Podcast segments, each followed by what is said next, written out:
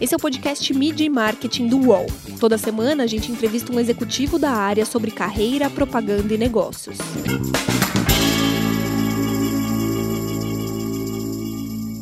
Como a publicidade pode ajudar na luta pela promoção da igualdade racial? Como conectar a igualdade racial aos seus negócios? E o quanto a publicidade é responsável por inserir um contexto racista na nossa sociedade? Meu nome é Renato Pesotti e para falar sobre esses e outros assuntos, a gente recebe a Luana Genot, que é diretora executiva do Instituto Identidades do Brasil. Tudo bem, Luana? Tudo bem, Renato. E você? Prazer falar contigo aqui. O Instituto Identidades do Brasil luta pela promoção da igualdade racial no Brasil, né? Eu queria que você me contasse um pouquinho só da história do, do Instituto para depois a gente voltar a falar nele. Perfeito, Renato. Bom, eu fundei o Instituto em 2016. O Instituto ele nasce com a proposta de dizer mais do que não ao racismo, né, da gente ir além e dizer sim à igualdade racial. Então, a nossa missão é acelerar a promoção da igualdade racial no mercado de trabalho através de três pilares que são empregabilidade, educação e engajamento.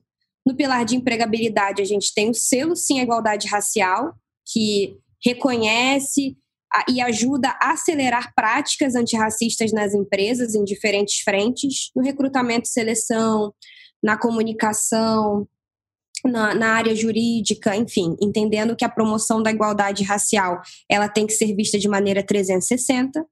Na educação, a gente tem bolsas de estudos para profissionais e estudantes negros, e no pilar de engajamento a gente faz eventos e campanhas para disseminar a causa para além da nossa bolha, ou seja, para de fato tocar o coração da sociedade para entender que essa é uma causa de todas e todos, independente da cor da pele. Também costumo dizer que eu sou publicitária e quando eu me formei em publicidade pela PUC do Rio pela Universidade de Wisconsin Madison, meu sonho não era abrir um instituto para falar sobre igualdade racial. Meu sonho era trabalhar em uma grande agência, chefiar pessoas, mas entendendo que o racismo institucional estava presente nos lugares por onde eu passei trabalhando, decidi abrir um instituto para que a gente pudesse falar mais sobre o assunto e espero encerrá-lo em breve com mais oportunidades de trabalho para pessoas independentes da cor da pele. Como você acha que as agências de publicidade elas podem agir para diminuir o racismo estrutural que a gente tem no país hoje? Quais são as medidas urgentes que têm que ser tomadas pelas agências? As medidas urgentes que têm que ser tomadas pelas agências são investimentos, porque as agências sabem muito bem que quando elas fazem e querem fazer alguma coisa, elas investem no assunto, né? Seja no mundo digital, compliance, ou enfim, qualquer assunto que as, as agências querem investir, a gente sabe que é, há um investimento, né? Quando a gente fala sobre mídia nas agências, eu já trabalhei um pouco com mídia. Mídia é uma parte cara que se investe muito, né? Enfim, a gente sabe que para igualdade racial não é diferente. Se eu quero fazer a igualdade racial acontecer, eu preciso separar uma parte do meu orçamento para fazer isso acontecer. Eu preciso ter metas. Eu preciso ter prazos para cumprir essas metas. E aí eu preciso combinar pelo menos esses três fatores: investimentos, metas e prazos para poder fazer ações acontecer. Então, com investimentos, metas e prazos e um bom checklist, dá para fazer acontecer. É, você falou de metas e prazos. Né? O ano passado, acho que 15 das maiores agências do Brasil assinaram um pacto com o Ministério Público do Trabalho, né? Que, é, que eles prometeram dar mais espaços a profissionais negros dentro das equipes. A gente não vê isso na prática acontecendo. Né? Como que a gente pode melhorar isso? Pra, como que as agências podem melhorar isso para trazer os negros para dentro das, das equipes? Sim, primeiro que é, o pacto pela inclusão racial ele é algo proposto externamente para o Ministério Público do Trabalho para tentar acelerar essa dinâmica. Só que o Ministério Público do Trabalho hoje, apesar de, de, de naturalmente também ter uma, uma função de, de autuar as empresas, hoje não necessariamente isso é feito. E justamente pela falta desse caráter punitivo, talvez as metas não sejam tão levadas a sério quanto poderiam. O que eu acho é que a medida que as agências podem ter é, de fato, conectar a igualdade racial aos seus negócios. Por quê? Há muitas agências, muitas campanhas tendo que fazer gerenciamento de crise por falta de equipes diversas em diversos aspectos, mas aqui vou me focar no racial. E por conta disso, perde-se muito dinheiro para gerenciar crises, perde-se muito dinheiro ao não se conectar com pessoas negras que são a maioria do país. Se a gente entender que a igualdade racial está no cerne dos negócios, eu tenho a plena certeza de que esse processo pode ser acelerado. Ou seja, para além das metas do Ministério Público do Trabalho, as agências podem se estabelecer metas ainda maiores e mais ousadas, com investimentos maiores e mais ousados, prazos mais rápidos para fazer cumprir aquilo que elas acreditam que faz sentido para o negócio delas. Então, é ir para além do, do que o Ministério Público do Trabalho propõe, para a gente acelerar esse processo de uma vez por todas. Mesmo porque senão fica no mundo das ideias, né? Fica aquela coisa, ah, a gente já tem essa discussão há muito tempo. Os grupos de, de é, raciais estão crescendo nas agências, mas não na velocidade que precisa ser feito, na verdade, né?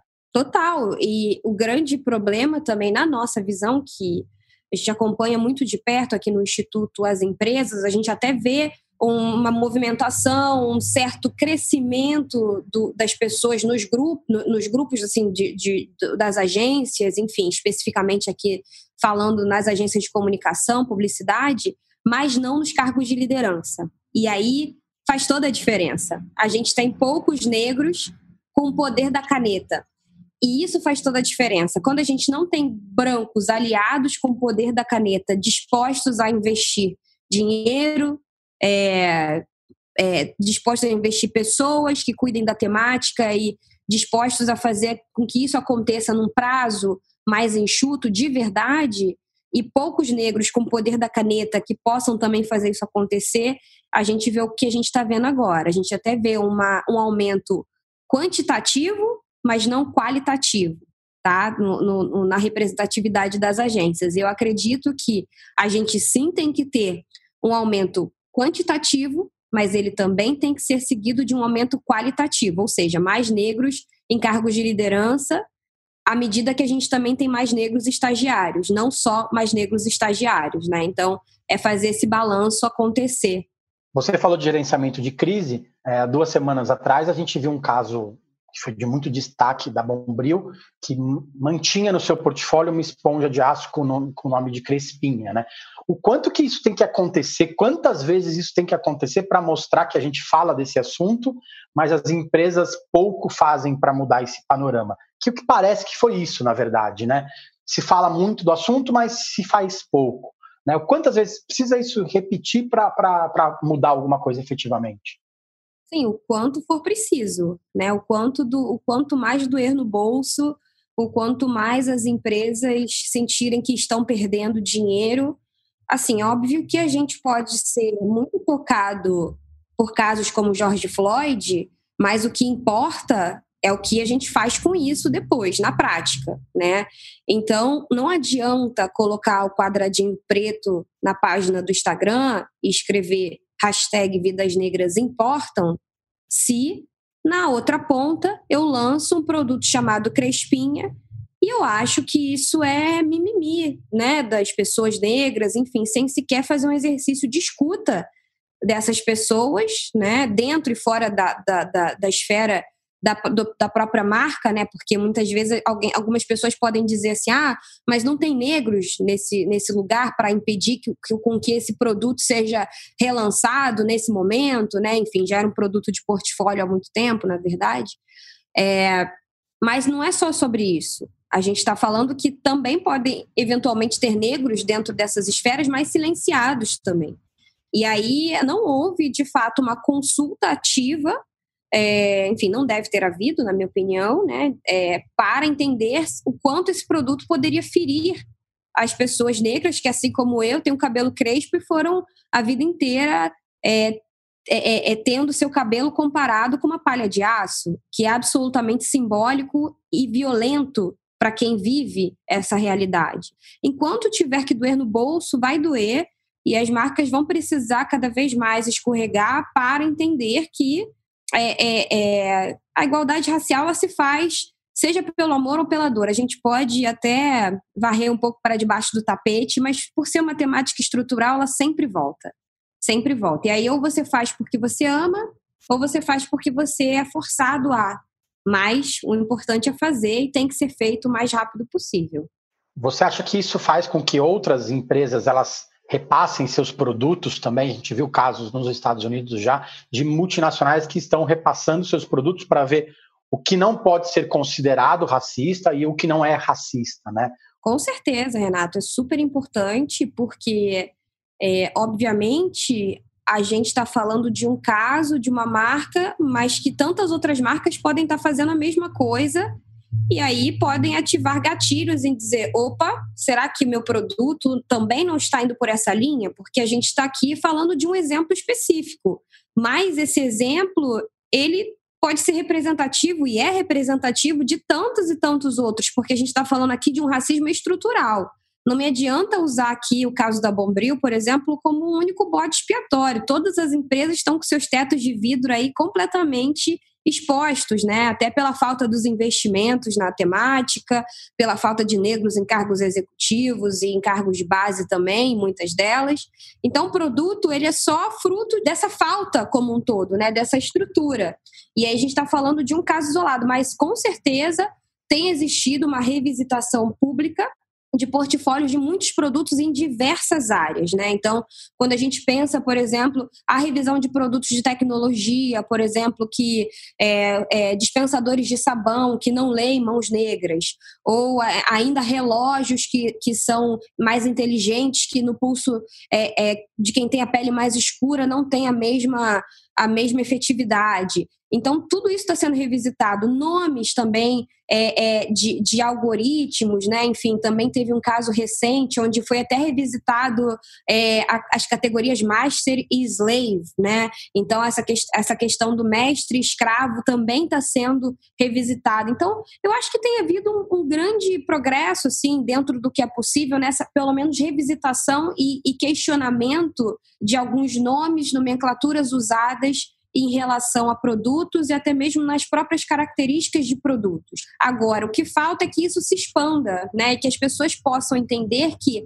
à medida que tem uma pessoa que questione aquilo, isso já tem que ser revisto.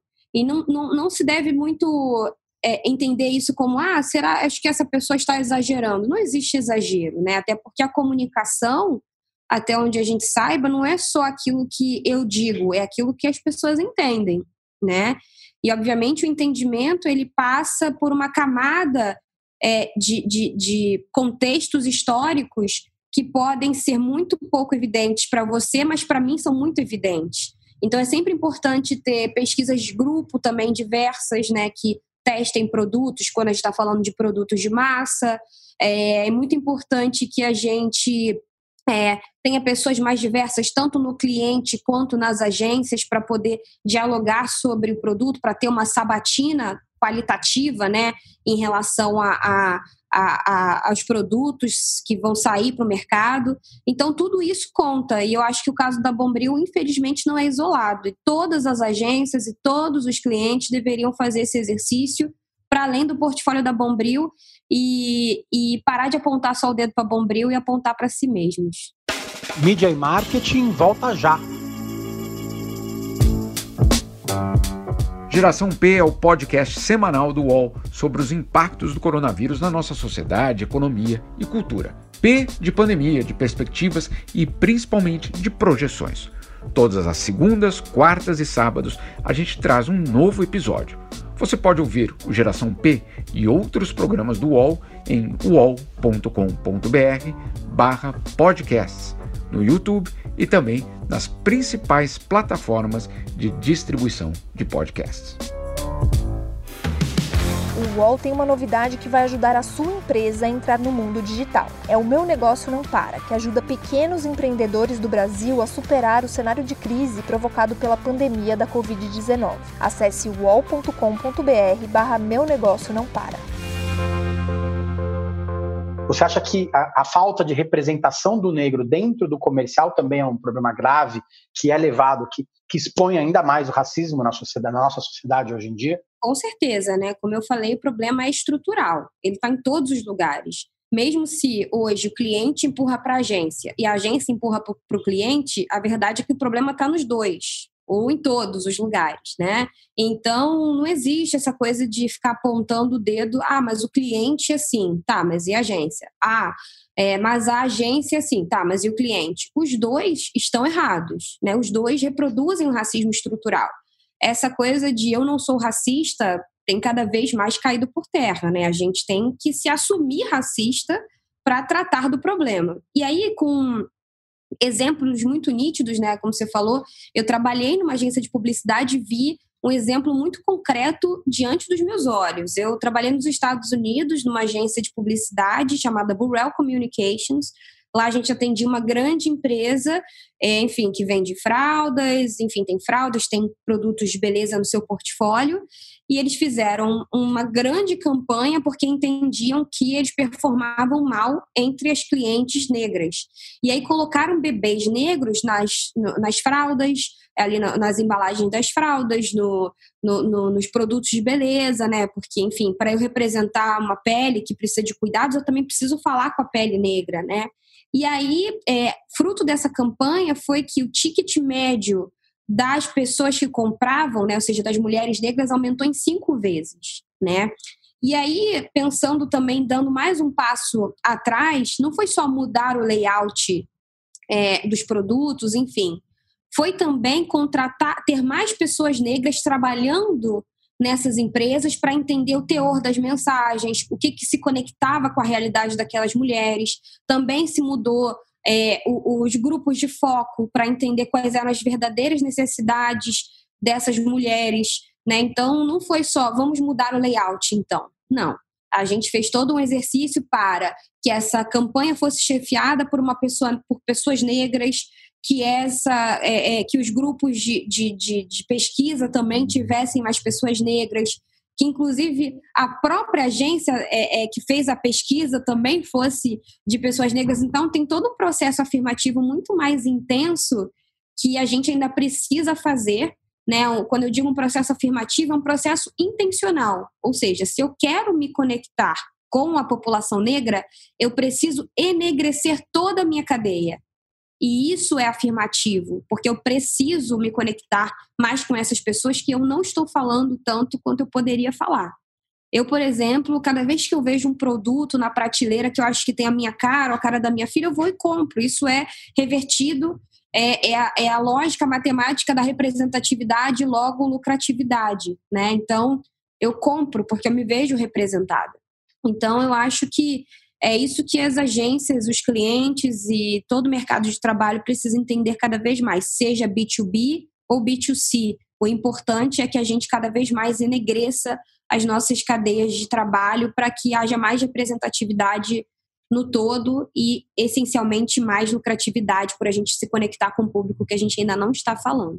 Você deu um exemplo muito bacana de um produto nos Estados Unidos, né? Aqui no Brasil a gente vê muito as agências, na verdade, fazendo pequenas é, pequenas mudanças, né? Você acha que a gente tem exemplos aqui de é, ações, iniciativas que possam ser mencionadas de efetivas mudanças mesmo dentro das agências ou dentro das empresas? De maneira geral, o que eu vejo por transitar em muitas agências, transitar em muitos clientes, é que essa mudança, diferente daquilo que eu mencionei como exemplo, ela ainda tem sido muito superficial. O que, que isso quer dizer? Isso quer dizer que a representatividade ela se encontra no filme publicitário, mas não se encontra necessariamente dentro da agência né?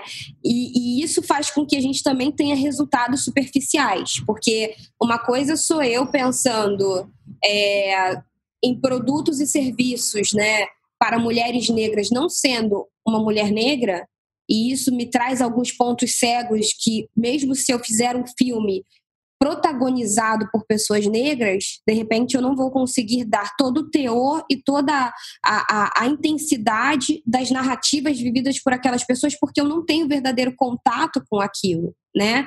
Então, eu vou ter personagens que não vão ter uma trama é, tão, é, é, tão tão desvinculada de estereótipos, por exemplo, apesar de eu ter ali o negro na tela como um, um talvez um protagonista, talvez eu vou também é, é, já é, é, descambar para um lado mais estereotipado.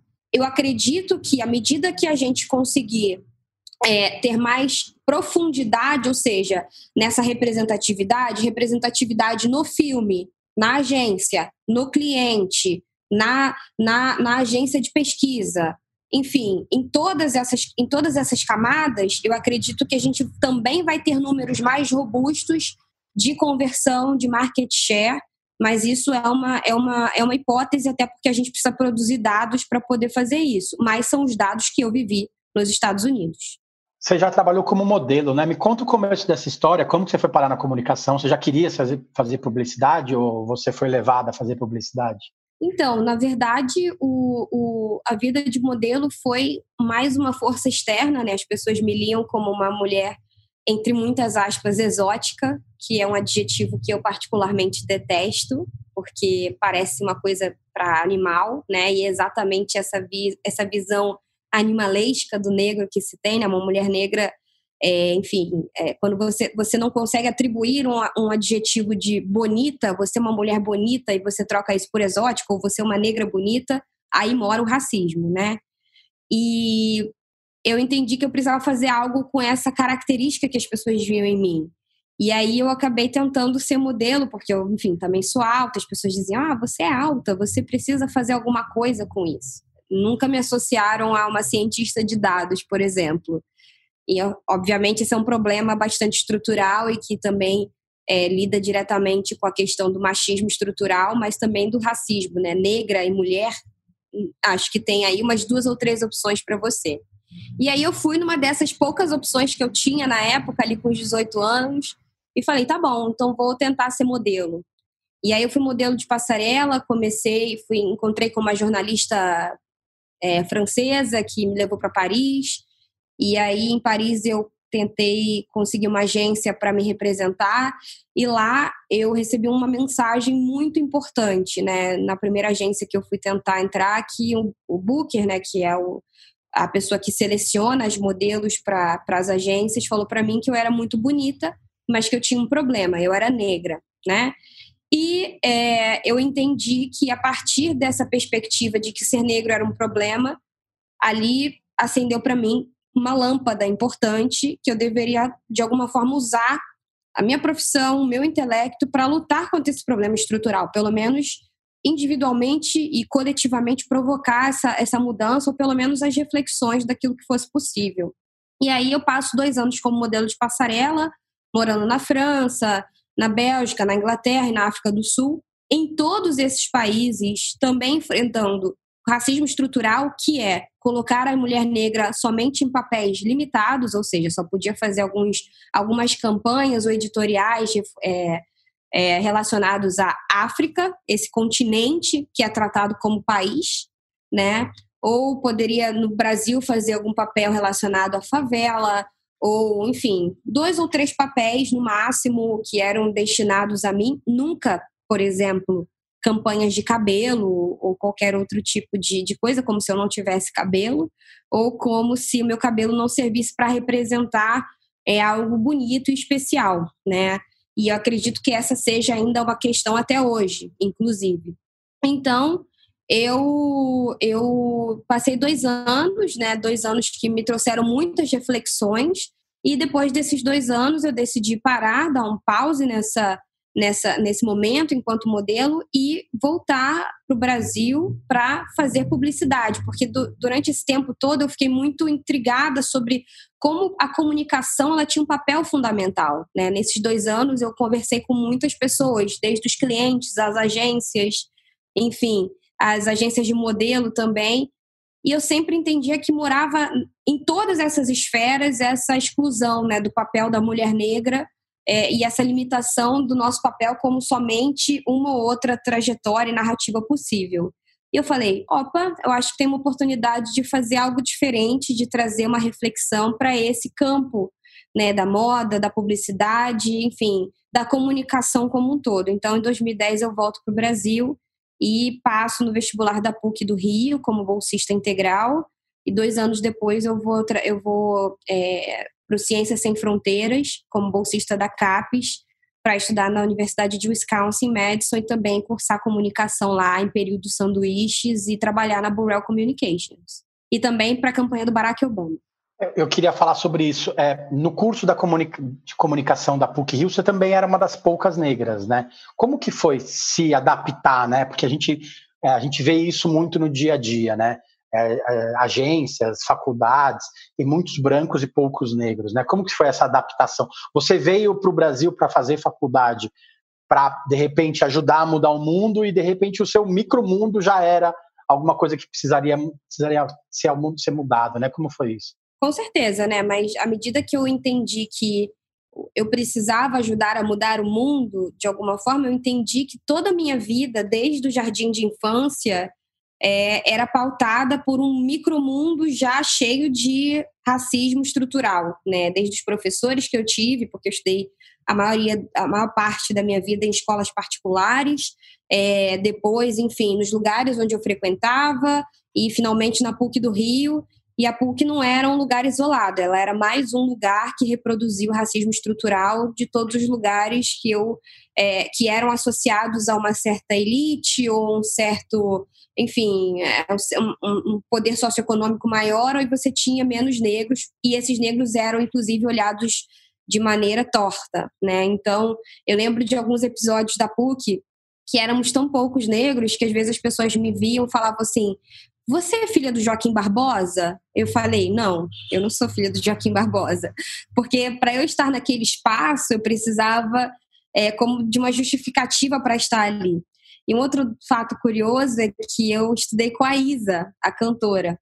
Então nós éramos e a gente se reconhecia no corredor, tipo, fazendo um sinal uma para outra, mas a gente nunca foi super amigas, mas éramos tão poucas que a gente se falava ali por um sinal, sabe? E, e, e, e, é isso, né? Você é tão minorizado nesses espaços, apesar de sermos maioria do país, que a gente acaba se reconhecendo. É, enfim, até hoje tem até um, um movimento muito forte, muito importante acontecendo nas universidades, que são os coletivos universitários negros, é, na minha época ainda não tinha, mas logo assim que eu saí, surgiu, por exemplo, na PUC do Rio, o coletivo Nuvem Negra, um coletivo absolutamente importante que dá esse amparo, é, enfim, afetivo, um amparo de força entre os alunos negros para discutir questões que muitas vezes ficam aqui engasgadas e que podem levar, inclusive, a uma a uma saída da, da, própria, da própria universidade, né? Por você entender que aquele espaço não é para você, ou se sentir mal, se sentir mal olhado, mal visto naquele espaço, você pode acabar saindo, né? A gente já fez entrevista com alguns alunos que decidiram sair da universidade, muitos deles alegavam: não me sinto bem aqui, né?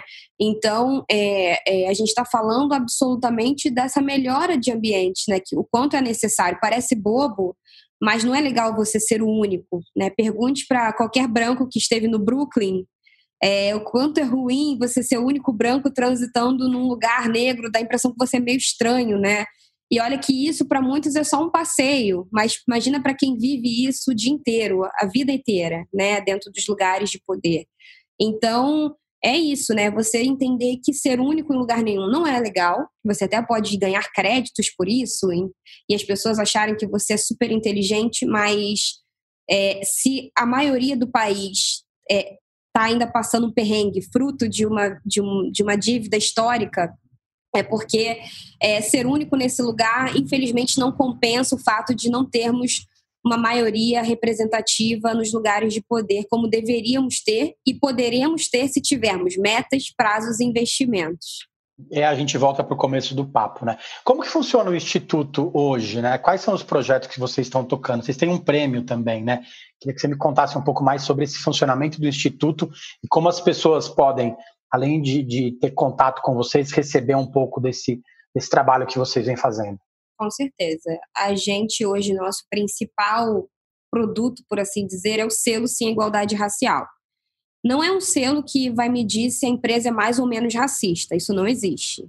É um, é um selo que ajuda as empresas a entenderem quais práticas podem ter em relação à temática racial em diversas áreas, comunicação, jurídica, enfim, marketing, recrutamento e seleção na parte de RH, produção de dados, enfim.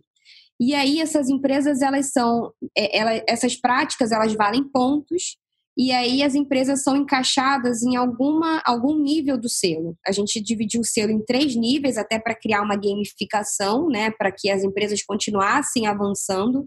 Não é tipo, ah, eu sou selado e pronto. Não, você é medido anualmente, né? Você, é, você é, suas práticas são mensuradas anualmente e você vai avançando de, de estágio ou, ou, ou não, né?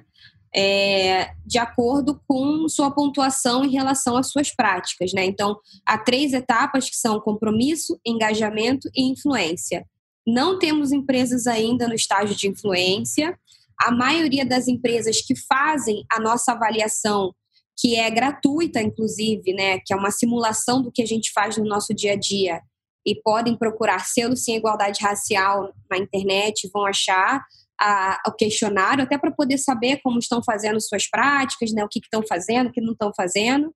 Mas a maioria das empresas hoje se encontra ali na etapa básica, que é de compromisso. Né? Porque à medida que você assina o selo, o que, que quer dizer isso? Quer dizer que eu me comprometo publicamente a ter práticas antirracistas e me treinar e me educar mais sobre isso ao longo do ano. Mas para eu passar para as outras etapas, que são engajamento e influência, eu preciso ser avaliado. Tá? Por que, que a gente entendeu isso? Porque as empresas ainda usam o, o como argumento, né, para não dizer desculpa, é, de ah, eu tenho receio de começar, poxa, mas se eu começar hoje, é, as pessoas vão me taxar de oportunista. A gente diz justamente que essas empresas estão comprometidas. O que não significa que elas não vão ter nenhuma prática racista, porque o racismo, de novo, ele está na estrutura, é, mas significa que existe um comprometimento com, é, a, a, com a realização de práticas no dia a dia antirracistas. Então, para a gente, o selo tem sido uma ferramenta muito importante para que as empresas tangibilizem o que, que é esse antirracismo, né? para que ele saia de um, de um mundo das ideias e seja algo real. Então, por exemplo, vou dar aqui um exemplo concreto. Durante a pandemia, eu preciso demitir pessoas. Quantas pessoas negras você vai demitir? Você vai fazer um recorte racial disso?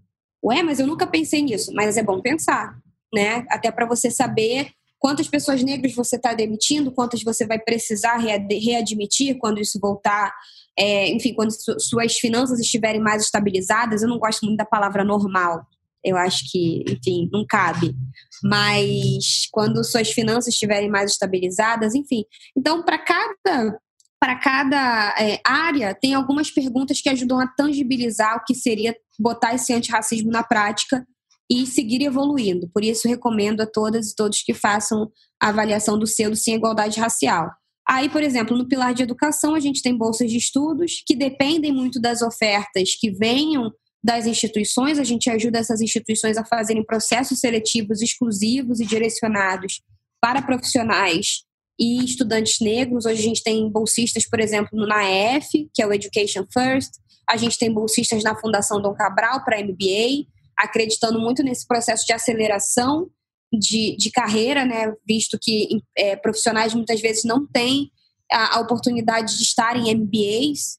E a gente também faz é, ações de engajamento ao longo do ano. Prêmio, notadamente, é um evento que está dentro desse pilar. Então, a gente, através do prêmio Sim à Igualdade Racial, a gente mapeia e reconhece é, talentos e projetos atuantes dentro da pauta antirracista em 11 categorias: é, educação, raça em pauta, enfim, comprometimento racial para a gente poder mapear quem são os principais players no país que já existem, que já estão aí pautando a questão racial, para além das hashtags, e a gente reconhece esse momento, reconhece essas pessoas, essas empresas, porque a gente quer dizer mais do que não ao racismo, a gente quer dizer sim à igualdade racial e dizer, olha que legal, que bacana essa boa prática aqui, para inspirar você. Né? Então, eu acho que quando a gente está falando sobre racismo ainda no Brasil, Renato, a gente está muito acostumado a falar ah, as práticas racistas, é, vamos dizer não ao racismo. Então, acho que existe ainda um, uma grande oportunidade também da gente mostrar, tá, E o que, que é antirracista e é legal? E o que, que é bacana? Então, o prêmio ele tem esse fim de mostrar o que, que é legal. A gente também tem o nosso fórum, que é um fórum que conecta profissionais e empresas, é, que, enfim, é uma forma de empresas recrutarem, inclusive, profissionais negros e mostrarem suas vagas, suas políticas de ações afirmativas. A gente também faz encontros de lideranças né, para conectar CEOs e lideranças em prol da igualdade racial. Recentemente também lançamos um manifesto antirracista, sejaantirracista.org, para fazer com que as pessoas se engajassem para além das hashtags. E a gente acredita muito nessas ações, que são ações de comunicação, sobretudo, né, para que as pessoas tenham novos ganchos, novos motivos para se engajar. E a gente vai sempre agitar a sociedade e lembrar o quanto é importante que elas tenham esse engajamento em relação à pauta da igualdade racial.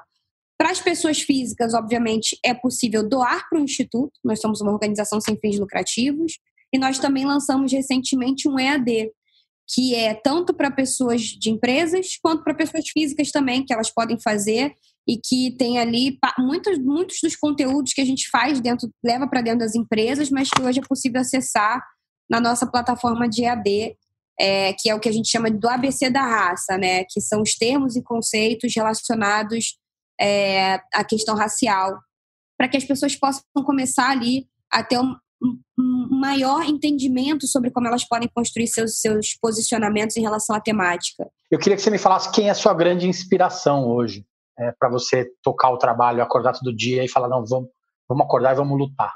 Olha, não, não poderia dizer, assim, eu vou te dar uma, uma inspiração local e uma inspiração global. Minha inspiração local é minha mãe, né? Porque sem ela eu não estaria aqui.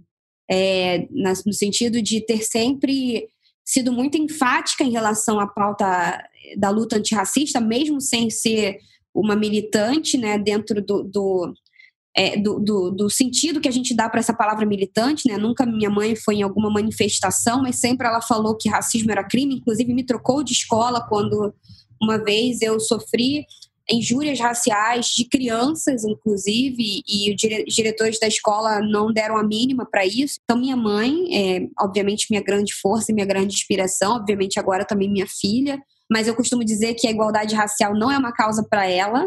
Eu quero que, quando ela for profissional, grande, que ela nem precise mais pensar sobre isso. É por isso que eu estou lutando, porque eu não vou ser irresponsável de delegar essa causa para gerações futuras. Eu acho que é uma grande responsabilidade. E no âmbito global, Michelle Obama, Barack Obama, com certeza, né? Porque são líderes é, tanto no campo político quanto no campo filosófico, né? Quanto, enfim, em campos de lideranças de maneira geral que nos inspiram e que trazem para a gente uma história ética, uma história bastante é, é, inspiradora, colocando, expondo ali seus defeitos, suas qualidades e, enfim, com o próprio livro da Michelle é possível dar uma olhada nisso. Pessoa que, que, que representa uma todo, toda uma população que é vulnerabilizada globalmente, mas que consegue também é, é, endossar a positividade de você ter resistido tanto, né? Tanta resistência não é por acaso, é por isso que isso te completa e te faz um líder mais completo, né? Você consegue ver a história de baixo e isso te dá uma perspectiva muito mais completa